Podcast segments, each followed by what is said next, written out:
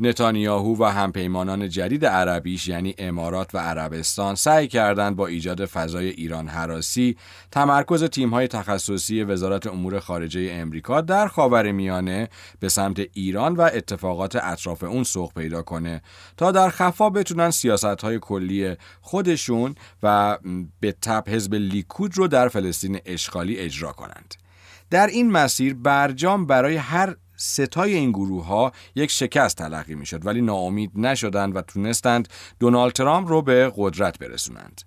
اما خود ترامپ هم صرفا یک عروسک خیمه شب بازی نیست و بعضی وقتها کارهای خلق و سایه خودش یا تیمش با عرف دیپلماتیک دنیا خیلی فاصله داره.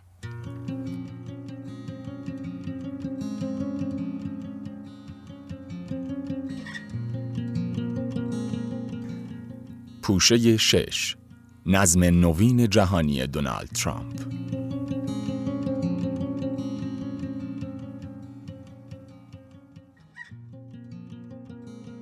پادکست پوشه روایت های مستند از وقایع پر اهمیت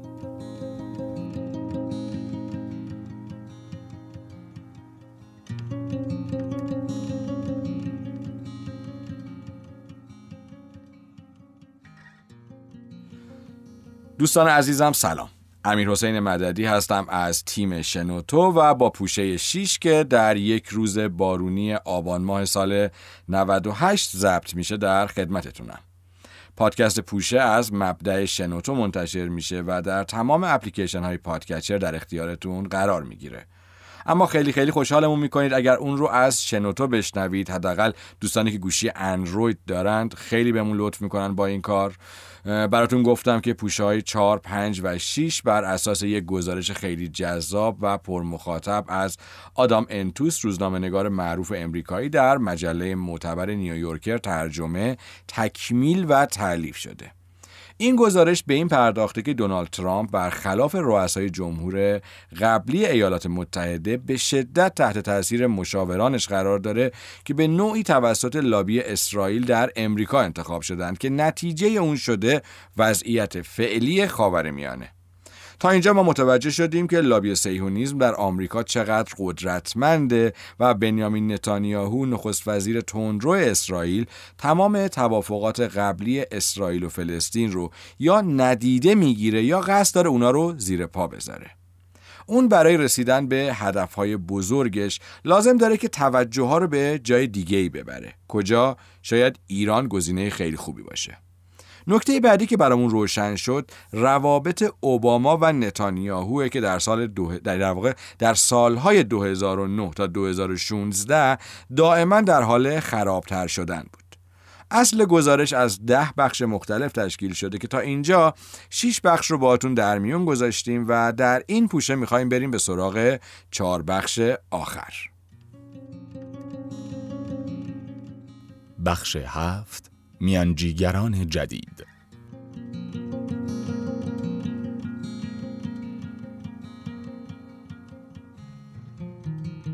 بعد از رسیدن به ریاست جمهوری ترامپ متقاعد شده بود که فقط اونه که می‌تونه میانجی نهایی معامله قرن باشه.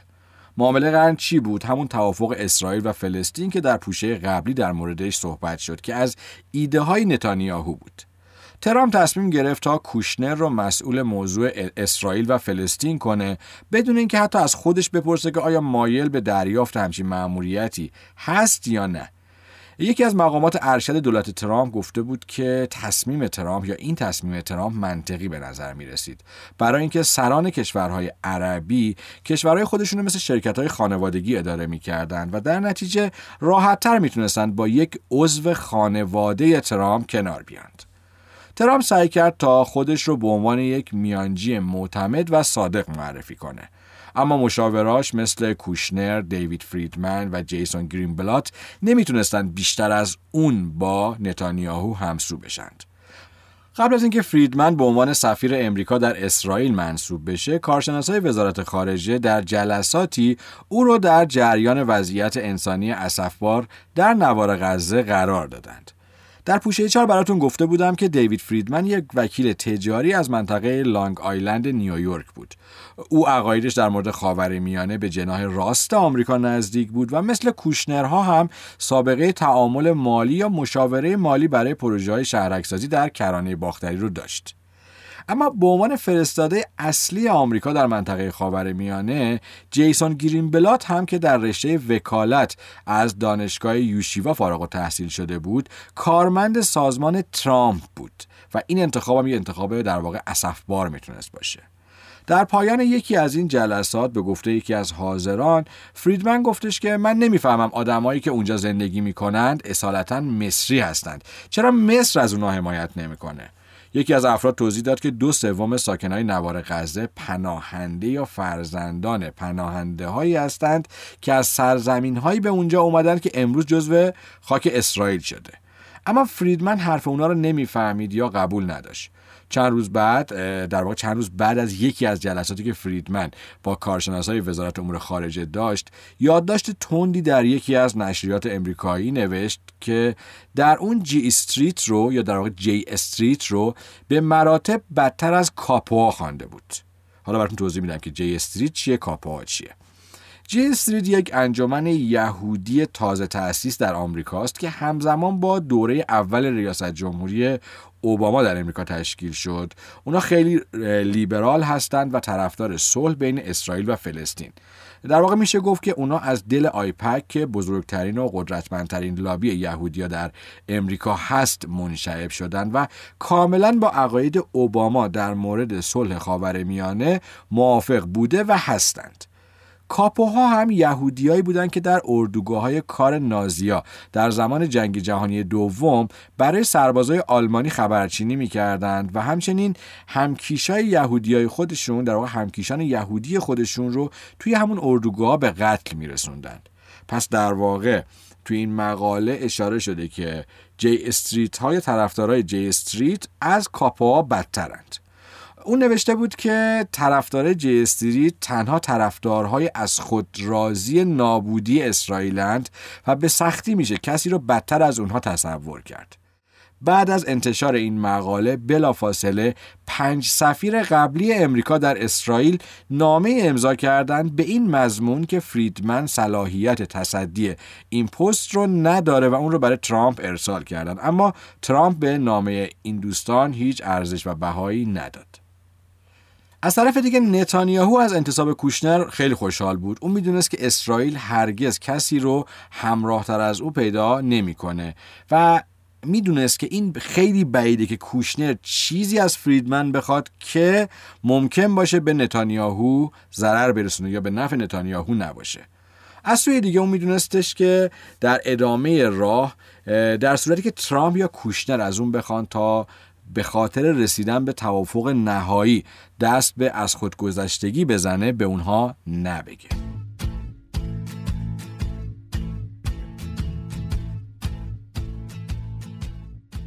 یه چیزی که باید بهش دقت کنیم و در این گزارش هم ذکر شده تنش های در واقع نقطه‌ای یا مقطعی هستش که روی روابط اسرائیل و دولت ترامپ تاثیر میذاشت. مثلا تو یه مورد که در این گزارش بهش اشاره شده در 13 فوریه سال 2017 یعنی 25 بهمن سال 95 دقیقا روزی که مایک فیلین پست خودش به عنوان مشاور امنیت ملی رو از دست داد ران درمر به کاخ سفید میره تا به دیدن ترامپ بره و ازش بخواد تا برخی از اسناد سری رو امضا کنه که آمریکا رو متحد می‌کنه که هرگز از اسرائیل نخواد تا زرادخانه های هسته اعلام نکردنشون رو تعطیل کنند. ظاهرا این از اون کارهایی که رئیس جمهورهای قبلی هم انجام می‌دادن و الزاما به ترامپ در واقع محدود نمیشه. توی این حضور درمر در کاخ سفید اون درخواست یک دیدار خصوصی با فلین رو هم می‌کنه. دستیارای فیلین به درمر میگن که اون نمی‌تونه به اونها بگه که می‌خواد دقیقا با چه کسی دیدار بکنه یا نکنه. باید موضوع گفتگو یا موضوع دیدار رو بیان کنه. خود کاخ سفید نفر مورد نظر رو بهش معرفی می‌کنه. حالا از طرف دیگه در واقع فیلین یه, یه کار خیلی مهم اون روز داشت یعنی باید استعفاشو مینوشت و این باعث تشنج مقطعی میشه و در واقع یکی از مشاوران یا یکی از مسئولان کاخ سفید به درمر میگن که لعنت اینجا خونه ماست و تو یه غریبه بیشتر نیستی. و بعد به گزارشگر یا به نویسنده گزارش هم میگن که جو کلی کاخ سفید اینجوریه که به همه حس حسن نیت یا انرژی مثبت میده یا به همه نشون میده که اینجا پر از حسن نیته. اما نباید از ما سوء استفاده کنید.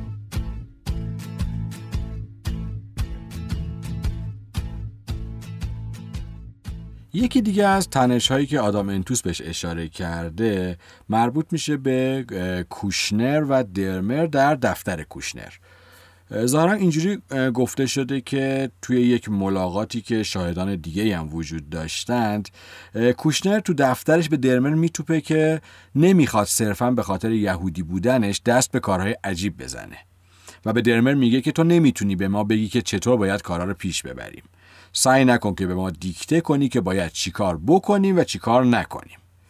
وقتی که نویسنده این گزارش از درمر درباره اون روز خاص سوال می‌کنه درمر ابتدا اعلام می‌کنه که این همچین چیزی رو به یاد نمیاره و اصلا به یاد نمیاره که کوشنر از همچین ادبیاتی استفاده بکنه کلند.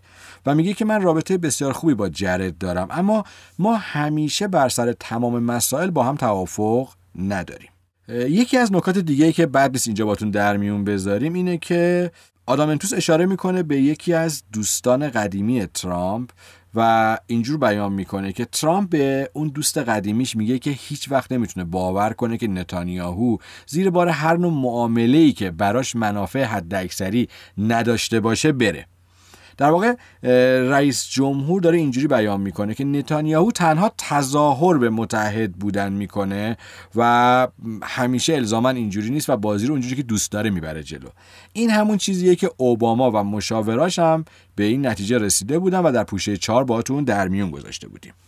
مقامای آمریکایی میگن که نتانیاهو در این مقطع زمانی حالا دیگه نگرانه. نگران چی؟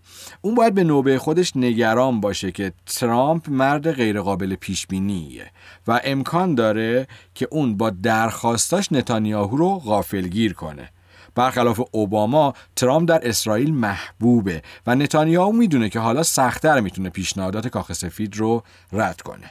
تا اینجا میشه متوجه شد که شرایط برای ترامپ و بیبی بی دائما در حال تغییره و امکان داره فضا به سمتی بره که دو طرف پیش بینیشو نمی‌کنن و باید هر دو طرف مراقب همدیگه باشند.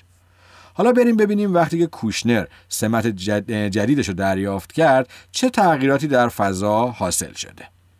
به عنوان یک مشاور ارشد کوشنر به گزارشات اطلاعاتی حساس از جمله گزارشات تهیه شده توسط سازمان امنیت ملی دسترسی داشت این اطلاعات به اون اجازه می‌داد تا بفهم مذاکره کننده ها و سوژه های سازمان امنیت ملی چه فکری درباره تیم جدید کاخ سفید می کنند. در اون زمان کوشنر و دیگر مقامات کاخ سفید درباره گفتگو صحبت می کردند و اینکه چطور مقامات دولت خارجی از جمله اسرائیلیا، اماراتیا و سعودیا سعی می کردند تا از کوشنر استفاده یا سوء استفاده کنند. یک مقام سابق کاخ سفید گفته بود که ما به کوشنر می‌گفتیم که چه اتفاقاتی داره میافته. بیل پریستاپ نایب رئیس بخش ضد اطلاعات FBI درباره تهدیدهای ضد اطلاعاتی که با اونها روبرو هست کوشنر بهش گزارش می‌داد.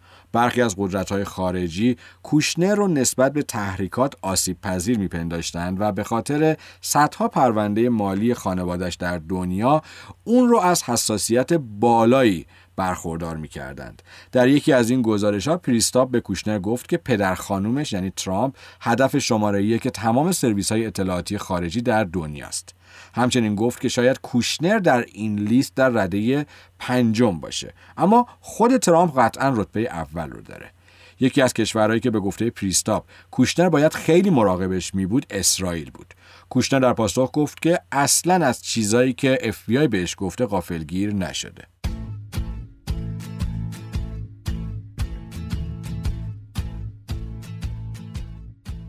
کوشنر برای آماده شدن برای نقش جدیدش به عنوان یک دیپلمات بین المللی و صلحآور تمام توافقات صلح قبلی از جمله پیمان اسلو سال 93 رو مطالعه کرد.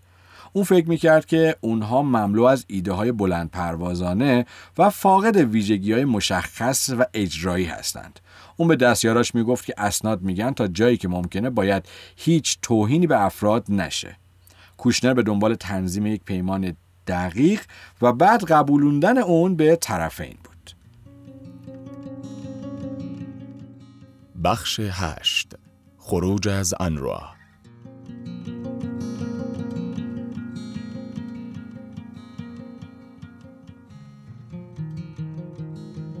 یکی از بزرگترین تفاوت‌ها بین دولت اوباما و ترامپ در سیاست خاورمیانه رویکردشون رویکرد و درکشون از مسئله فلسطین بود. کوشنر به دستیاراش می‌گفت که فکر می‌کنه اوباما سعی می‌کرده تا به اسرائیل ضربه بزنه و همه چیز رو به فلسطینیا بده.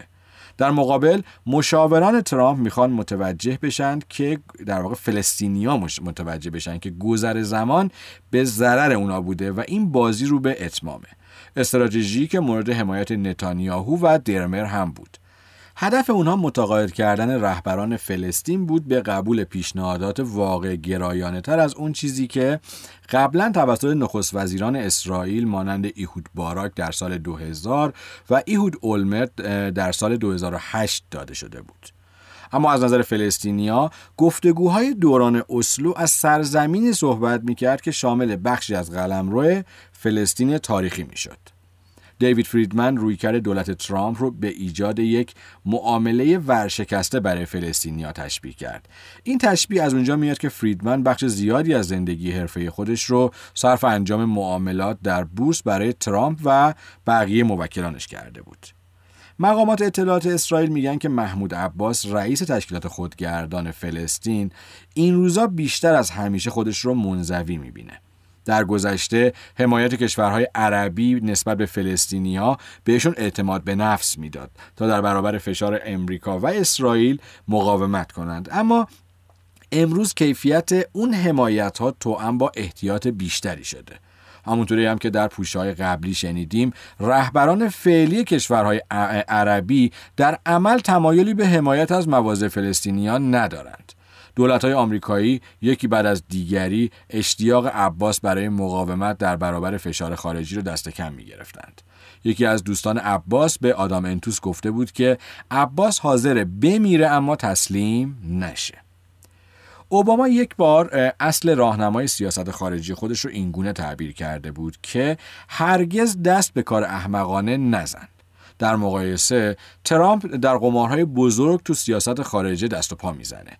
کره شمالی ایران خاورمیانه اروپا مکزیک. اینو گفتیم که فقط تفاوت دو رئیس جمهور بزرگترین کشور یا قدرتمندترین کشور جهان رو یه لحظه با هم مشاهده کنیم. به نظر می‌رسه که ترامپ هم مثل ریچارد نیکسون به این مینازه که می‌تونه با انجام رفتارها و حرفهای احمقانه رقبای خودش رو از میدون بدر کنه. ظاهرا برای تیم ترامپ اصلا مهم نیست که امروز فلسطینیا حس می‌کنند که اونها رو به هیچ انگاشتند. یکی از مقامات ارشد دولت ترامپ به آدام انتوس میگه که این یک تصمیم استراتژیک از جانب رئیس جمهور بود که هر طوری هست این اقدام رو در سال اول ریاست جمهوریش انجام بده.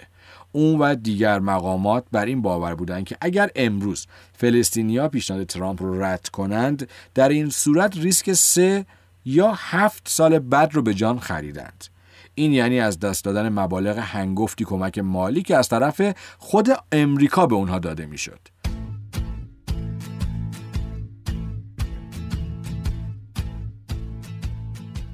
حالا بذارید یک کمی از این بخش از استراتژی ترامپ رو بررسی کنیم. دو میلیون نفر سکنه نوار غزه در شرایط بسیار بدی به سر می‌برند. دو سوم یا به کمک کمک های انسان دوستانه و بقیه سرویس های ارائه شده توسط سازمانی موسوم به آنروا وابستند. آن روا آژانس امدادی ویژه آوارهای فلسطینیه که بر اساس گزارش بی بی سی عربی این نهاد وابسته به سازمان ملل در می 1950 کار خودش رو آغاز می‌کنه و مأموریتش به صورت دوره‌ای تجدید میشه که آخرین تاریخ تجدید این مأموریت هم مربوط به جوان 2017 آنروا به بیش از 5 میلیون آواره فلسطینی در اردن، لبنان، سوریه و سرزمین های اشغالی و نوار غزه خدمات ارائه میده. به طور معمول بزرگترین کمک کننده به این آژانس امریکا و در جایگاه دوم اتحادیه اروپا قرار داره. در اوایل سال 2018 ترامپ در یک اقدام علنی سعی کرد تا فشار رو روی در واقع محمود عباس افزایش بده. بنابراین حمایت مالی از این سازمان رو قطع می‌کنه. مقامات سازمان ملل بارها هشدار میدن که ممکنه مجبور بشن که مدارس منطقه رو تعطیل کنن یا حتی جیره غذای مردم رو کاهش بدن. با این حال به نظر می‌رسه که کوشنر به این نتیجه رسیده بود که سازمان ملل در این فقره بلوف می‌زنه. در ایمیلی که در واقع تازگیا فاش میشه یا در ایمیلی که به تازگی به گرین بلات، فریدمن و مقامات دیگه نوشته شده کوشنر میگه که آنروا 6 ماهه که ما رو تهدید می‌کنه که اگه چکشون رو دریافت نکنند مدارس رو تعطیل می‌کنن. اما هیچ اتفاقی نیفتاده. در همون ایمیل کوشنر با افتخار میگه که ما دست به اقدامات بزرگی زدیم و همه در منطقه به دست و پا افتادن و برای رسیدن به تغییر واقعی باید هم به دست و پا بیفتند. هدف ما نمی‌تونه شامل ثابت نگه داشتن اوضاع باشه بلکه هدف ما باید این باشه که اوضاع رو به مراتب بهتر از این کنیم. گاهی اوقات باید ریسک شکستن چیزهایی رو به جام بخریم تا بتونیم به چیزهای بهتری دست پیدا کنیم. پس در عمل از سال 2018 کمک های مالی آمریکا به فلسطین که از طریق سازمان ملل خدمات زیرساختی به مردم فلسطین ارائه می‌داد قطع شد. تکلیف اروپا هم که معلومه برجام به ما نشون داد که اروپا دیگه قدرت قبلی خودش رو نداره پس تیم ترامپ تحت فشار تفکرات بیبی بی یک معاصره اقتصادی رو بر ضد فلسطین آغاز کرده تا اونها در فشار بیشتر به دنبال بهترین توافق نباشند بلکه به دنبال سریعترین توافق باشند. بخش نو محمود عباس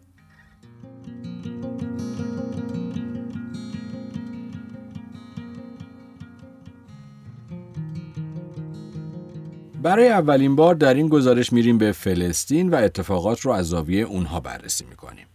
محمود عباس رهبر فلسطین از مدتها قبل از به قدرت رسیدن ترامپ رنج می‌کشید.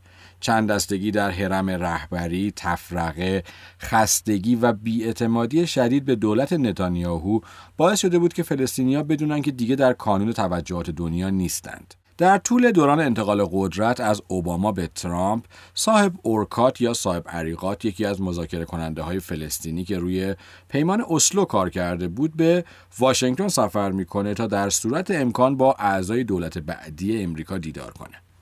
سوزان رایس ازش می‌پرسه که آیا او رابطی در تیم انتقال قدرت ترامپ داره؟ اون جواب میده که نه کسی رو ندارم. رایس ازش می‌پرسه که شما به اینجا اومدید و می‌خواید با یکی از اونا دیدار کنید؟ اون جواب میده من هیچ کدومشون رو نمی‌شناسم و نمی‌دونم چطور می‌تونم با یکی از اونا ارتباط برقرار کنم و نمی‌دونم اونا اصلا دوست دارن با من صحبت کنند یا خیر. قبل از اینکه عریقات برای آخرین بار از کاخ سفید دوران اوباما خارج بشه رایس بهش میگه شما دلتون برای ما تنگ میشه.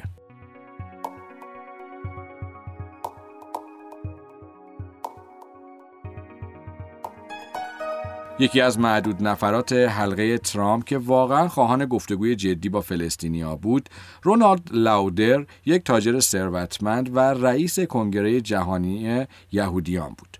بعد از مراسم تحلیف ترامپ با لاودر دیدار می‌کنه و میگه که می‌خواد به محمود عباس تلفن بزنه تا ازش بپرسه که خواهان توافق هست یا خیر. لاودر به ترامپ میگه که فکر می‌کنم اون می‌خواد به کسی تبدیل بشه که شما می‌تونید باهاش کار کنید. این جالبه که اوباما تقریبا بلافاصله بعد از مراسم تحلیفش به عباس زنگ زده بود. اما ترامپ تقریبا دو ماه صبر می‌کنه و در ده مارس 2017 برای اولین بار با محمود عباس به شکل تلفنی گفتگو می‌کنه. در این گفتگو که اتفاقا خیلی هم جالبه متن و محتواش که براتون بیان می‌کنم ترامپ بلافاصله میره سر اصل مطلب میگه که تو چی فکر می‌کنی؟ می‌تونیم به توافق صلح برسیم؟ عباس مستقیما جواب ترامپ رو نمیده و میاد راجع به نتایج دموکراتیک انتخابات آمریکا و تحسین اون صحبت می‌کنه که باعث میشه ترامپ حرفش رو قطع کنه و بهش میگه که مثلا عباس جان ارتباط واضح نیست. ما داریم راجع به توافق صلح تاریخی حرف می‌زنیم. تو در این مورد چی فکر می‌کنی؟ عباس میگه که ما فکر می‌کنیم که از طریق مذاکرات می‌تونیم به صلح با اسرائیلیا برسیم.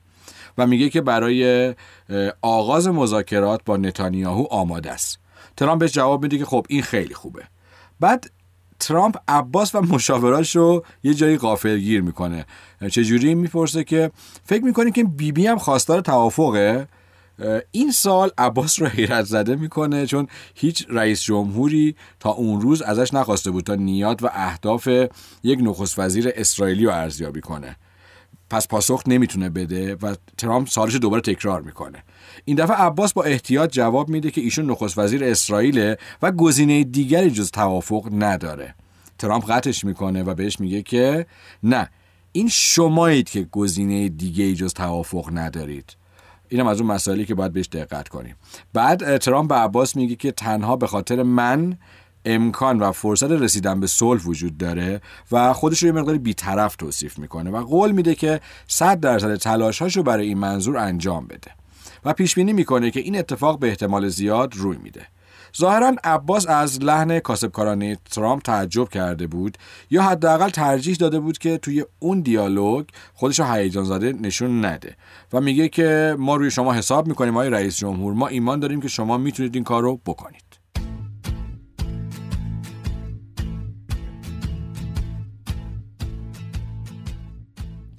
خب این در واقع گفتگو قطع میشه میریم به یه بخش دیگه. چالش بعدی عباس چی بود؟ عبارت بود از دیداری که با ترامپ در سوم می 2017 در دفتر بیزی کاخ سفید باید داشته باشه. میشه چه روزی؟ روز 13 اردیبهشت سال 1396 شمسی. وقتی که ترامپ توی اون دیدار درباره اقدامات دولت فلسطین برای پول دادن به خانواده های زندانیا در اسرائیل و خانواده تروریست ها سوال می‌کنه گفتگو جو خسمانه به خودش می‌گیره. در واقع استفاده از واژه تروریست برای مبارزان فلسطینی از طرف ترامپ برای محمود عباس و همراهاش خیلی زننده بود. به گفته عریقات عباس به آمریکایی‌ها میگه که فلسطینیا در یک جنگ یا نزاع طولانی با اسرائیلیا شرکت داشتند و اینکه ما از خانواده های شهدا و اسرا مراقبت کنیم جزو وظیفمونه. بعد از این جلسه ترامپ عباس رو به شام دعوت می‌کنه. اما بنان در اون مهمونی شرکت نمی‌کنه. اون به نویسنده این مقاله میگه که اون نمی‌تونسته با کسی شام بخوره که خون یهودیان بیگناه روی دستانش است. حالا اینم خودش در واقع توصیف جالبی می‌تونه باشه حداقل برای دوستانی که از سمت آمریکا به ماجرا نگاه می‌کنند. در همون ماه ترامپ بعد از سفرش به ریاض ظاهرا دیداری هم با نتانیاهو در بیت المقدس داره. اونجا نتانیاهو به ترامپ بریده هایی از سخنرانی های عباس رو نشون میده که اون در اونها بر اساس ترجمه های دولت اسرائیل مردم رو تشویق و تحریک به خشونت می‌کنه. مدت کوتاهی بعد از اون ترامپ به بیت لحم سفر می‌کنه و این موضوع رو با عباس در میون می‌ذاره و میگه که با این کارش اون سعی می‌کنه تا دولت جدید امریکا رو وادار کنه تا تصور کنه که اون خودش رو به صلح متعهد نمی‌دونه. یعنی اینجا کی؟ عباس. در واقع ترامپ میاد اینجوری به عباس بیان می‌کنه که نوشتهات و بیانیهات به گونه که ما تصور می‌کنیم عباس جان شما به صلح متحد نیستی. فلسطینیان نتانیاهو رو متهم به مانع تراشی بر سر بر سر فرایند صلح می‌کردند و ترامپ رو وادار می‌کنن تا در اون دیدار موضوع رو عوض کنه. عریقات بعدا به نویسنده مقاله یعنی آدم انتوس میگه که نتانیاهو از هر خودعی که می‌تونسته برای متقاعد کردن ترامپ درباره اینکه عباس فردی قابل اعتماد نیست استفاده کرده بود. جلسات و دیدارهای کوشنر با عریقات هم خوب پیش نمیره و بیشتر خسمانه داشت. در یکی از اونها عریقات اعتراض می‌کنه که فلسطینیا در خصوص سازماندهی و مسیر گفتگوی جلساتشون با اسرائیلیا مشکل دارند و کوشنر در توضیح بهش میده میگه که ما به اسرائیلیا گفتیم که اصلا الان نباید با شما دیدار داشته باشند. عریقات میگه خب این اصلا منطقی نیست. برای ما الان بهتره که با اسرائیلیا دیدار کنیم و به نتایجی برسیم. این روش کاری شما آمریکایی‌ها نشون میده که شما اصلا قصد ندارید برای ما صلح بیارید. کوشتنم کم نمیاره و میگه نکنه پیش خودت فکر کردی که الان تو خونتون دور هم نشستید و یا دور هم میشینید و با هم چای می‌خورید و می‌تونید روی هر چیزی که در طول 25 سال گذشته نتونستین توافق کنید توافق می‌کنید. در واقع اینجا کوشنر فکر می‌کنه که فلسطینیا یا حتی کلا فکر می‌کرد فلسطینیا می‌خوان درباره تک تک مسائل بهش درس تاریخی بدن. پس در حالی که پرونده رو به عریقات نشون میده ادامه میده و میگه که تمام گذشتهتون اینجاست. به من بگید با چه نتیجه می‌تونید به زندگی خودتون ادامه بدید. این گفتگو در واقع این جملات عریقات رو خیلی عصبانی می‌کنه. در یک جلسه یا یک برخورد دیگه هم عریقات به کوشنر میگه که حس می‌کنه به جای مقامات کاخ سفید با چند دلال املاک طرفه و دارن با هم چونه زنی می‌کنند. کوشنر هم جواب میده که صاحب تو قبل از این نتونستی با سیاست مدارها به صلح برسی. شاید تو یا شما فلسطینیان به یک دلال املاک نیاز دارین تا صلح براتون برمقام بیاره.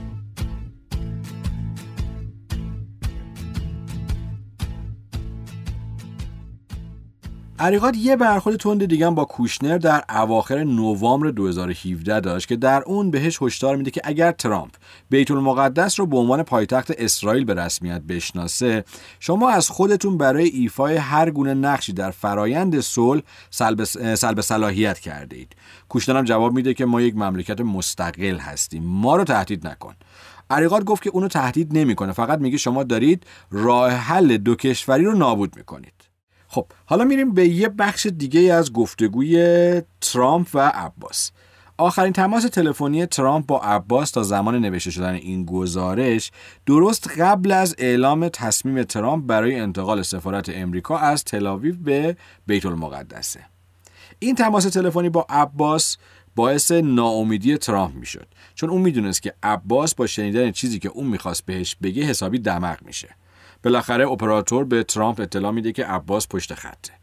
ترامپ به عباس میگه که او به حامیان مالی کمپین های انتخاباتیش قول داده که سفارت رو منتقل کنه. بعد ترامپ یه نفره یه مونولوگ شروع می‌کنه و شروع می‌کنه به حرف زدن بدون که به عباس اصلا اجازه حرف زدن بده. ترامپ به عباس میگه که اون خودش متحد می‌دونه تا بهترین پیمان و قرارداد ممکن رو برای فلسطینیا به ارمغان بیاره و اینکه اسرائیل امتیازات خوبی خواهد داد که حتما عباس از شنیدنش خوشحال میشه و بعد اضافه می‌کنه که عباس در دوران زمامداری اون به توافق بهتری در مقایسه با دوران زمامداری اوباما دست پیدا می‌کنه و این رو بیش از یک بار حتی تکرار می‌کنه.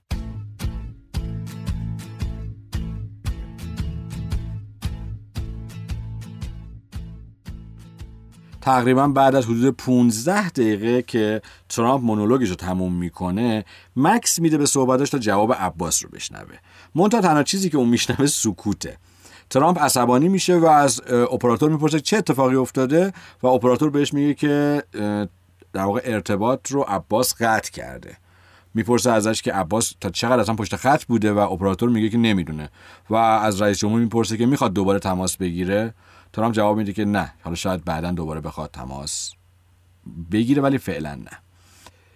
اینم از اون نکات جالبیه که ظاهرا محمود عباس بعد از اینکه اولین خبر بد رو میشنوه تلفن رو قطع می‌کنه و ترامپ میمونه و 15 دقیقه گفتگو خودش. حالا بریم به تاریخ های جلوتر. در ششم دسامبر 2017 یعنی 15 آذر سال 1396 ترامپ تصمیم خودش رو برای انتقال سفارت اعلام می‌کنه.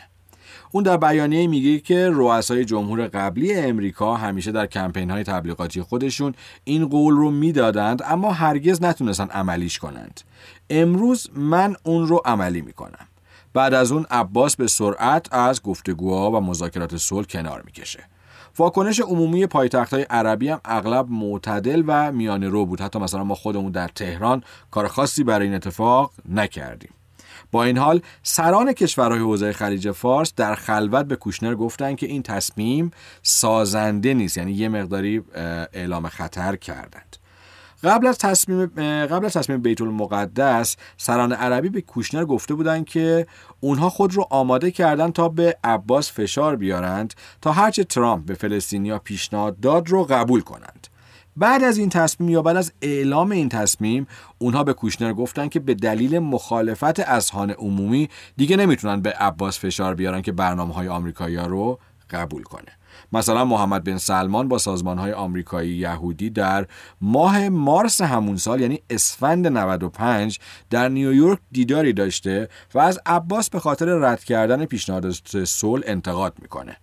اون گفته بود که در چند دهه گذشته رهبری فلسطینیا فرصتها رو یکی بعد از دیگری از دست داده و تمام پیشنهادات صلحی که بهش شده رو رد کرده. حالا دیگه وقتشه که فلسطینیا پیشنهادات فعلی رو قبول کنن و پای میز مذاکره بیان یا اینکه دهانشون رو ببندند و دست از اعتراض بردارند.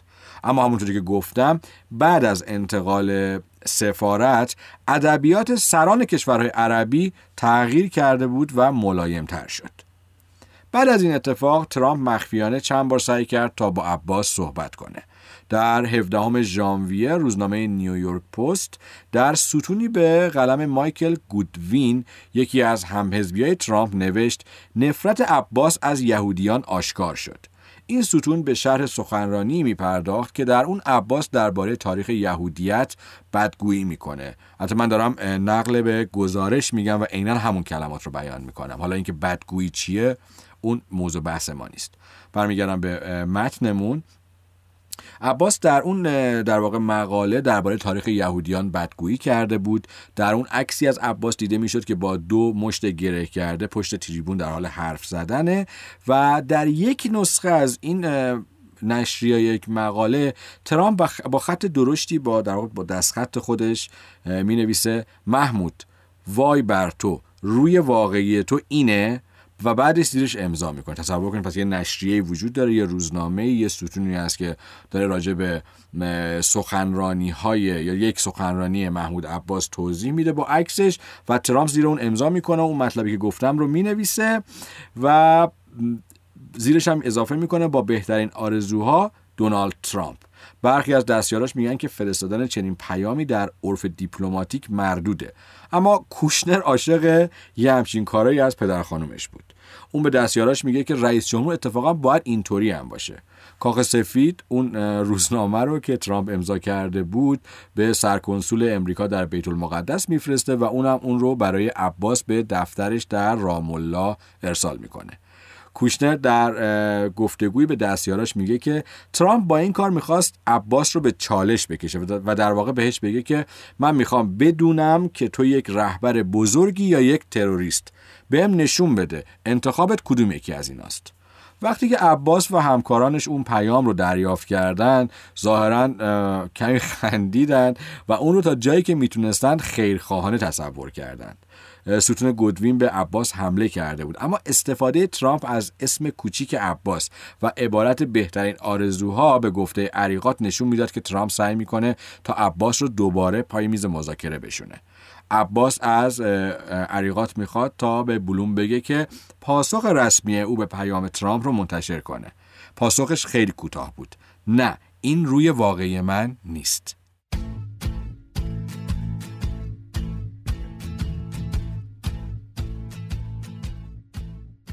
اما وقتی که در یکی از جلسات شورای ملی فلسطین در اواخر آوریل در رام الله عباس اعلام می‌کنه که یهودیان اشکنازی از سرزمین های مقدس بابل نیامدند بلکه از اهالی امپراتوری ترک های جغتایی خزر هستند و اینکه سلاخیان سلاخی یهودیان اروپا به دست نازیا نتیجه یهودی ستیزی نازیا نبوده بلکه نتیجه فعالیت های مالی یهودیان مثل رباخاری و بانکداری و فعالیت های از این دست بود.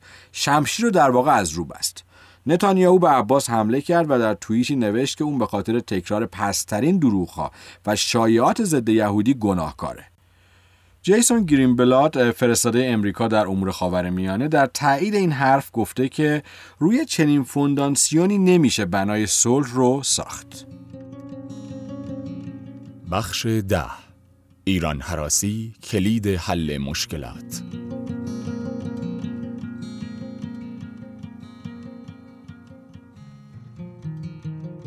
حالا دوباره برمیگردیم به کشور خودمون و وضعیت رو از زاویه نگاه انتوس بررسی می‌کنیم. در سال 1993 سال پیمان اسلو شیمون پرس کتابی تحت عنوان خاورمیانه جدید منتشر کرد. او که در اون زمان در اوج خوشبینی به سر می برد منطقه‌ای رو پیش بینی کرده بود که می‌تونست دشمنی های دیرین خودش رو کنار بذاره و نوعی از جامعه اروپایی رو که در اون منطقه بیابانی میشه ایجاد کنه.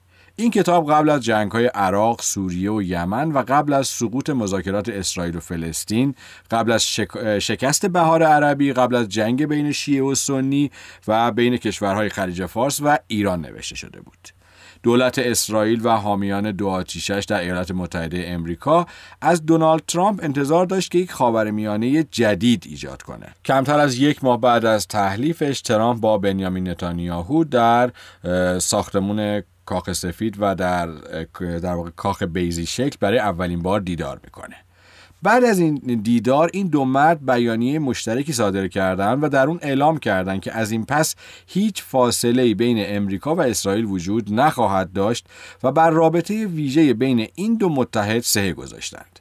سپس اونا خواستار تشکیل کارگروه مشترکی برای توسعه همکاری امنیتی شدند. تندروترین مشاوران ضد ایرانی ترامپ در شورای امنیت ملی می‌خواستند که این کارگروه ها به اسرائیل کمک کنند برای جنگ های بعدی با نماینده های ایران در لبنان و اسرائیل آماده بشند. اما تلاش های افرادی که می‌خواستند اقدامات بیشتری برای توانمندسازی اسرائیل بر علیه ایران صورت بگیره با مقاومت عوامل محتاطتر درون تشکیلات امنیت ملی امریکا روبرو شد.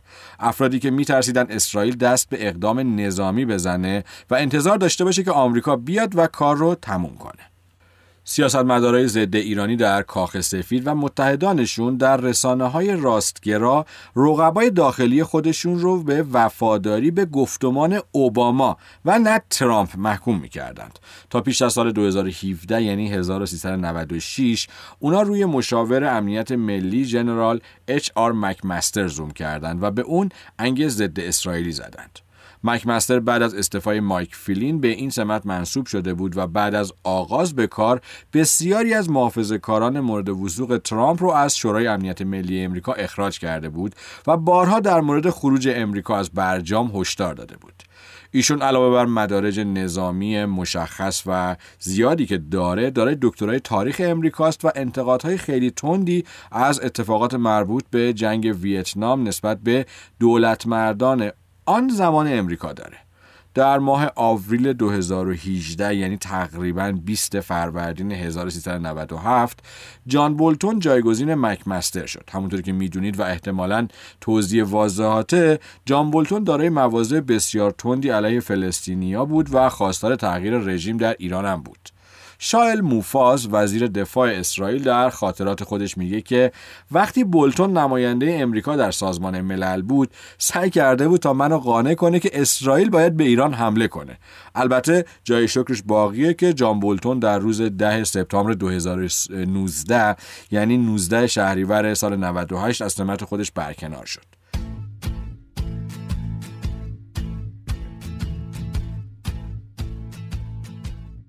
اون موقع که این گزارش نوشته شده بود بولتون هنوز سر کار بود و احتمالا برکناری ایشون هم تحلیل های خودش رو داره که موضوع این پوشه نیست. برگردیم به بحثمون. حالا مرزهای استراتژی خاورمیانه جدید داشت روی وحشیتر و جمهوری خواهتر خودش رو نشون می‌داد. همزمان با انتقال سفارت امریکا از تلاویو به بیت المقدس و تصمیم دولت ترامپ برای خروج از توافق هسته‌ای با ایران در هر دو مورد دولت تصمیم گرفت که قمار کنه علیرغم هشدارهای تکراری درباره تهدید ناآرامی و اقدامات خطرناک ایران با شروع مراسم پاسداشت استقرار سفارت جدید امریکا در بیت المقدس در 14 می یعنی 24 اردیبهشت سال 97 سربازای اسرائیلی به فلسطینیایی که پشت فنسهای امنیتی که دور تا دور نوار غزه کشیده شده بود و اون فلسطینی اونجا جمع شده بودن شلیک می‌کنند و حدود 60 فلسطینی در اون روز کشته میشند وقتی که کوشنر در راه رفتن به این مراسم بود این خبر رو میشنوه و در دقیقه 90 در سخنرانیش تغییراتی ایجاد می‌کنه. اون این جملات رو اضافه می‌کنه که اونایی که به خشونت دامن می‌زنند بخشی از مثلند نه بخشی از راه حل. وقتی که نتانیاهو حضار رو خطاب قرار داد از پرزیدنت ترامپ به خاطر شجاعتش و اشتیاقش برای عملی کردن قولاش تقدیر می‌کنه و میگه که اون تاریخ ساز شده. نتانیاهو اون روز گفته بود که امروز روز بزرگی برای صلحه شلدون و میریان ادلسون که در پوشه قبل راجبشون صحبت کردیم در ردیف اول و در کنار نتانیاهو و همسرش و جرد کوشنر و ایوانکا ترامپ نشسته بودن و با فروتنی نقششون در پشت پرده برای انتقال سفارت امریکا به بیت المقدس رو انکار می‌کردند. همون روز غروب ادلسون در یک مراسم اطلاف یهودی جمهوری خواهی شرکت کرده بود و در اونجا به شوخی میگه که اون کوتاه‌قدترین مرد حاضر در اون اتاق البته تا قبل از اینکه روی کیف پولش نرفته باشه.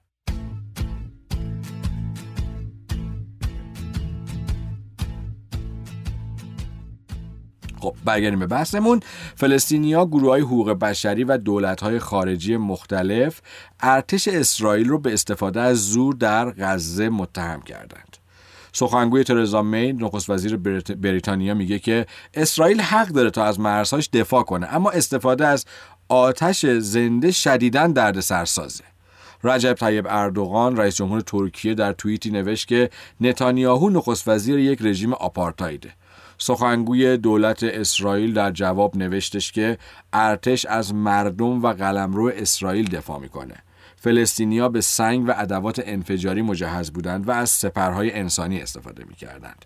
کلا کارگروه های حقوق بشری یا دولت های امریکایی و امریکا و اروپایی اهمیت چندانی برای اتفاقات پیش اومده در فلسطین قائل نیستند. در یک نمونه دیگه در سال 2014 وقتی که نیروهای اسرائیلی تصادفا یکی از مدارس سازمان ملل در نوار غزه رو بمباران می‌کنند و بیش از ده شهروند فلسطینی رو می‌کشند سخنگوی وزارت امور خارجه امریکا جم پساکی بیانیه ملایمی صادر می‌کنه و میگه که امریکا از حملات خفتبار اسرائیل حراسیده.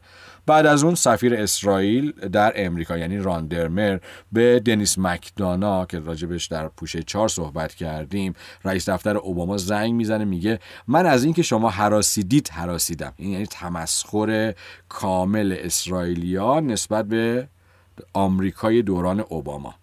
اما وقتی که از معاون رسانه‌ای کاخ سفید ترامپ یعنی راج شاه در 14 می یعنی در همون روزی که 60 فلسطینی کشته شدن پرسیده شد که آیا آمریکا از اسرائیل می‌خواد در مقابله با اعتراضات در نوار غزه نرمش نشون بده یا نه؟ جواب میده که ما معتقدیم که حماس مسئول این مرگ‌های غم انگیزه اینکه فعالیت‌های اونها منجر به این کشتار شده و ما از اونها می‌خوایم تا از اقداماتشون دست بردارند. بعد از اون درمر برای دیدار با اون بهش کاخ سفید میره و از راجشاه به خاطر این اظهارات تشکر می‌کنه.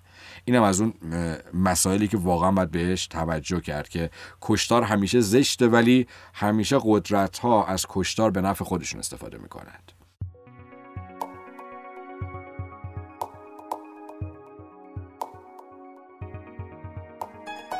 چند ساعت بعد در همان روز در رویدادی در واشنگتن به منظور برگزاری هفتادمین سالگرد استقلال اسرائیل سفارت اسرائیل یادنامه منتشر می‌کنه برای قدردانی از آمریکاییایی که اسرائیل و اتحادش با آمریکا را تقویت کرده بودند. اسرائیلیا قصد داشتن در این یادنامه تنها از یک رئیس جمهور امریکایی یعنی هری ترومن که اسرائیل رو در سال 1948 به رسمیت شناخت تقدیر کنند. اما درمر تصمیم می‌گیره تا رئیس جمهور دیگه رو هم به این لیست اضافه کنه. کی بود؟ دونالد ترامپ. و از اون به خاطر تصمیم شجاعانش برای به رسمیت شناختن بیت المقدس به عنوان پایتخت اسرائیل تقدیر میشه. درمر چند نسخه از اون یادنامه رو به کاخ سفید فرستاد تا ترامپ بتونه اسم خودش رو در کنار ترومن و آلبرت انیشتن ببینه. در واکنش به خشونت ها در غزه کشورهای حوزه خلیج فارس مثل قبل تنها این اقدام را محکوم کردند و از فلسطینیا حمایت کردند. اما مقامات اسرائیلی متوجه لحن بینهایت آروم اونها مشابه با واکنشاشون نسبت به تصمیم انتقال سفارت به بیت المقدس شدند. اونا متوجه شدند که فلسطینیا دغدغه اصلی کشور عربی نیستند و شبه رویارویی با ایران روشن و واضح داره دیده میشه. نتانیاهو مدت ها بود که به دنبال انتقال سفارت امریکا به بیت المقدس بود. اما در مقایسه با ادلسون ها او این رو یک اولویت نمی‌دونست. خواسته اصلی نتانیاهو از ترامپ خونسا کردن سیاست های دوران اوباما درباره ایران بود. مثل محمد بن زائد و محمد بن, سلمان اونم از ترامپ می‌خواست تا مستقیما سراغ توانمندی های نظامی و جاه طلبی های منطقه ایران بره. اگه یادتون باشه ترامپ خروج امریکا از توافق ای رو در 8 می 2018 یعنی 18 اردیبهشت 1397 اعلام کرد. یعنی چند روز قبل از برگزاری مراسم سفارت در بیت المقدس. کوشنر با نتانیاهو موافق بود که اوباما ایران رو به بهای از دست دادن رابطش با اسرائیل و کشورهای حوزه خلیج فارس تقویت کرده و در حالی کاخ سفید رو ترک کرده که هیچ اقدامی درباره صلح بین عرب و اسرائیل انجام نداده. کوشنر به دست دستیارانش گفته بود که اگر ما می‌خوایم ایران رو شکست بدیم باید این کار رو با هم بکنیم یعنی صلح عرب و اسرائیل بولتون و مشاوران جمهوری خواهش گفتگوها با کارشناسای مالی و اطلاعاتی اسرائیلی رو شروع کردند و هدفشون از این کار برگردوندن تحریم های اقتصادی علیه ایران بود یعنی وضعیتی که ما الان درش هستیم. نتانیاهو در جلسات سریش با مقامات فعلی و سابق آمریکایی می‌گفت که دولت ایران آسیب پذیرتر از چیزیه که به نظر می‌رسه. اون خواستار اعمال فشار بیشتری بود که می‌تونست منجر به سقوط رژیم ایران بشه. در مصاحبه با شبکه خبری فاکس نیوز در اواسط ماه می یعنی اردیبهشت سال 1397 نتانیاهو میگه که ایران در جنگ با ماست. ایران در جنگ با آمریکاست ایران در جنگ با تمام کشورهای عربی در خاورمیانه است. من فکر می‌کنم ما باید همگی تحت رهبری پرزیدنت ترامپ با هم متحد بشیم تا ایران رو از سوریه بیرون کنیم. مایک پومپو در اولین سخنرانی رسمیش به عنوان وزیر خارجه امریکا خواسته های نتانیاهو رو تکرار می‌کنه و میگه که مردم ایران باید رژیم تهران رو تغییر بدند. همزمان کوشتر هم قصد داره تا از نقشه صلح خاورمیانه در ماههای آینده انتشار این گزارش که برمیگرده به سال 97 رونمایی کنه اما هنوز این اتفاق به شکل رسمی در واقع روی نداده و این خودش می‌تونه ناشی از مقاومت هایی باشه که در جای جای این نقشه پیچیده داره اتفاق میفته پیام اون به فلسطینیا اینه. اگر می‌خواید با ما کار کنید کار کنید. اگر نمی‌خواید با ما کار کنید ما قصد نداریم که دنبالتون بیفتیم.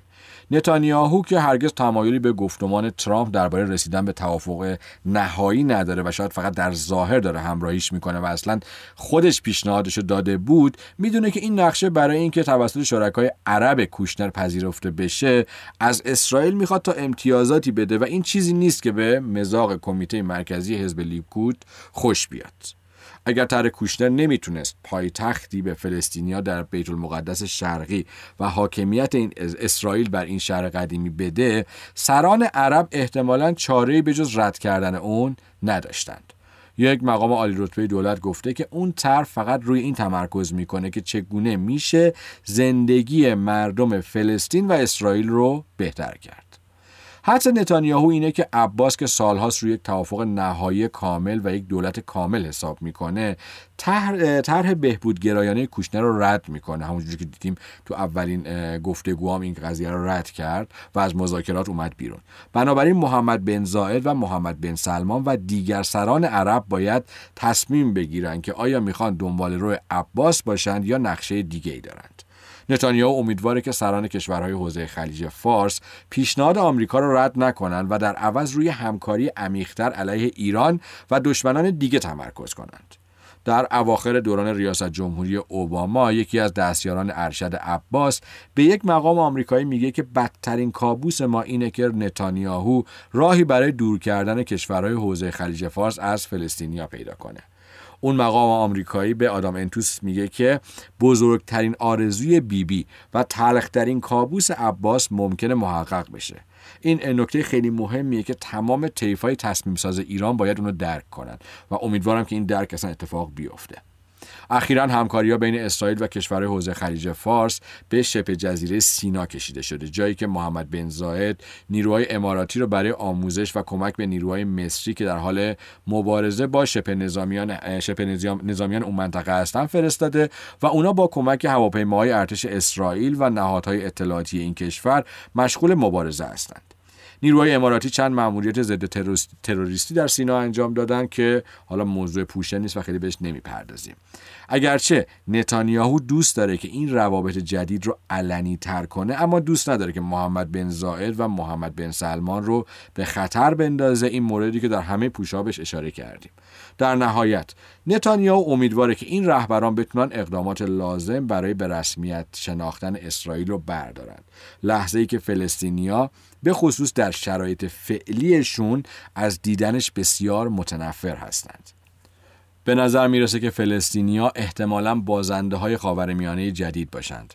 به گفته یک مقام ارشد عرب با داشتن یا بدون داشتن یک نقشه صلح یک اتحاد استراتژیک در حال تشکیل شدنه. یک مشاور عالی ترامپ هم گفته ایران تنها دلیل به وقوع پیوستن تمام اتفاقات خاورمیانه است.